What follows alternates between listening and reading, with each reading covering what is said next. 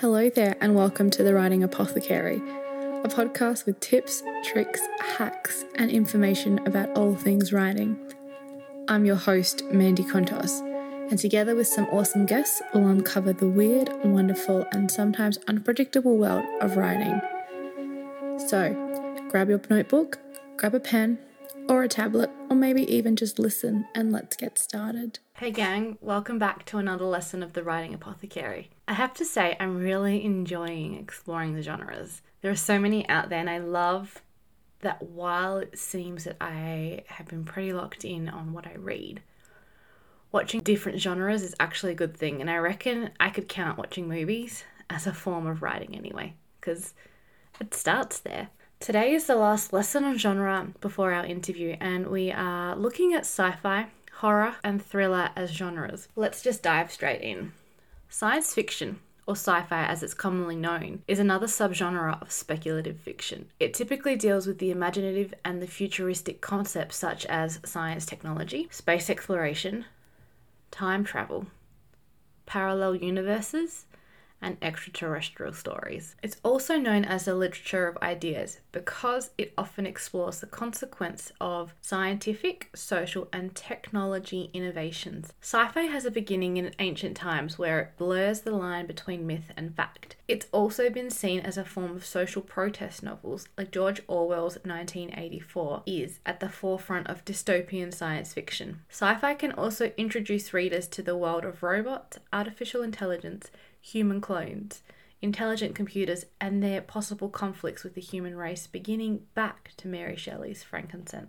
There are also a lot of different kinds of sci fi coming out. For example, feminist sci fi, where it poses questions about social issues, gender roles, roles of reproduction, and defining gender. I'm confused as to why all of my research has said that this topic is a version of sci fi, just as cli fi, which has been dubbed at at the moment all about climate fiction is popping up too. That they're actually very valid genres and deserve more than being labelled as a subgenre of sci fi. Although, if we're looking less at the fiction right now and more at the non-fiction, it makes sense because it's a study of human beings is a science. So it makes sense that they are dubbed as sci-fi. And through my research, apparently the Road by Cormac McCarthy is classified as a sci fi novel, but it isn't marketed as one. How interesting is that from a reader's POV and someone who dislikes the book a lot? I find that fascinating.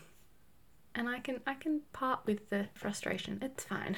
Some elements of sci-fi include temporary settings in the further or alternate histories, spatial setting or scenes in outer space or other worlds slash parallel universes, aspects of biology in fiction, for example, aliens, mutants, and enhanced humans, predicted or speculated technology like robots, advanced computer interfaces, and advanced weapons, undiscovered scientific possibilities. Such as teleportation, time travel, and faster than light travel or communication. New and different political and social systems, which include utopian, dystopian, post apocalyptic, and post scarcity, future history and evolution of humans on Earth and other planets, paranormal abilities like mind control, telepathy, and telekinesis. And with a list like that, I think I need to rethink all of my reading. Because I read a lot of sci fi by the looks of it, which is quite concerning when I say that I love fantasy. Hey guys, did you know that as well as a writer and a podcaster, I'm also a writing mindset coach? I work with clients to help empower them to bust through their excuses and write, to allow them to own their own power, because writing is such a transformational type of self care. I have two ways you can work with me. The first is through my program by the same name, The Writing Apothecary. Here I have four offers one, three, 6 and 12 month coaching options. This is where we get down and dirty with your writing and we explore what you need. Each of the tiers are tailor made to you and exactly what you are after. No coaching session is the same. Each of their tiers are limited in their numbers as I give my all to my clients, and I want to make sure that it's consistent and you get all of my dedication and attention. In these sessions, you also have access to editing and soundboarding and lots of additional support that isn't just our sessions that we meet up every fortnight. The other way to work with me is through a manuscript appraisal, where I blend feedback with editing to give you a full rounded package to look at your novel objectively. It's based off the amount of words your manuscript has and can be a precursor to actually working with me. For all Writing Apothecary listeners, I'm giving an introductory 10% off your first booking with me. Head over to my website, dreamingfullyawake.com forward slash work with me and book in a session with me. Or hit me up on my socials at Mandy Kont, which is M A N D I K O N T and I can go ahead and slot you in. It's also important to know that I do have payment plans if it's needed and it's a case by case situation. This is something that I'm really passionate about, and I hope to hear from you soon. And until then, keep on writing, guys.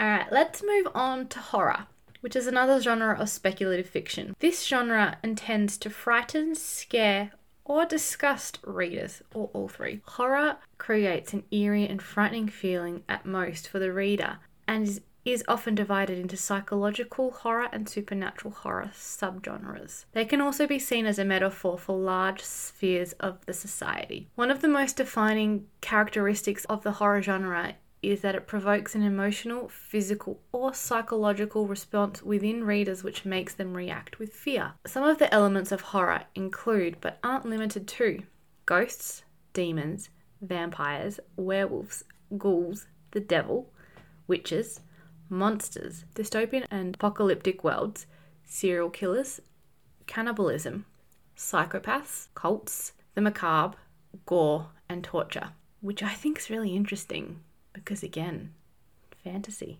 But that moves us on to thrillers. They're a genre that overlaps subgenres. They're characterized by the moods they elicit by giving readers heightened feelings of suspense, excitement, surprise, anticipation, and anxiety. Thrillers will keep your readers on the edge of their seats as the plot builds towards a climax, and while one of the common steps to get there is a cover up, the literary devices such as red herrings, plot twists, unreliable narrators, and cliffhangers are used extensively. Thrillers are often villain driven and present obstacles that the protagonist must overcome. This genre is one of the most expansive because it can't be narrowed down. You can have thrillers that are romantically driven, medically driven, police driven, even politically driven, and that is why this genre is so versatile. The only aspect it needs is to allow the reader to have a common ground with the intensity of emotion they create. If a thriller doesn't by definition thrill, then it's not doing its job. You want to take your reader's breath away as they read every single word that you've written. You want to make sure that there is enough tension in the story to give your characters room to move and to find a way through the obstacles that they have in their way. That is a lot of information to digest, and when I set the genres I wanted to cover, I never knew that they would overlap so much.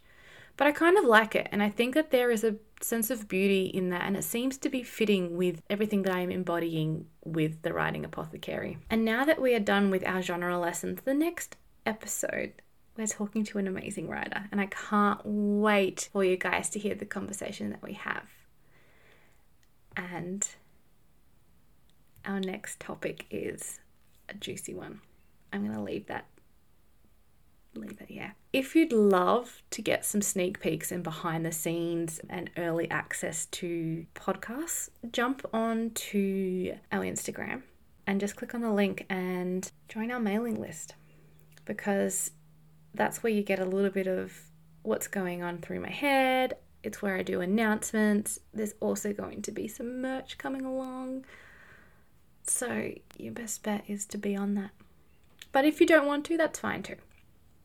But I can't wait for you guys to listen to the interview. So, I'll see you in two weeks. And until then, keep on writing. Thanks, guys.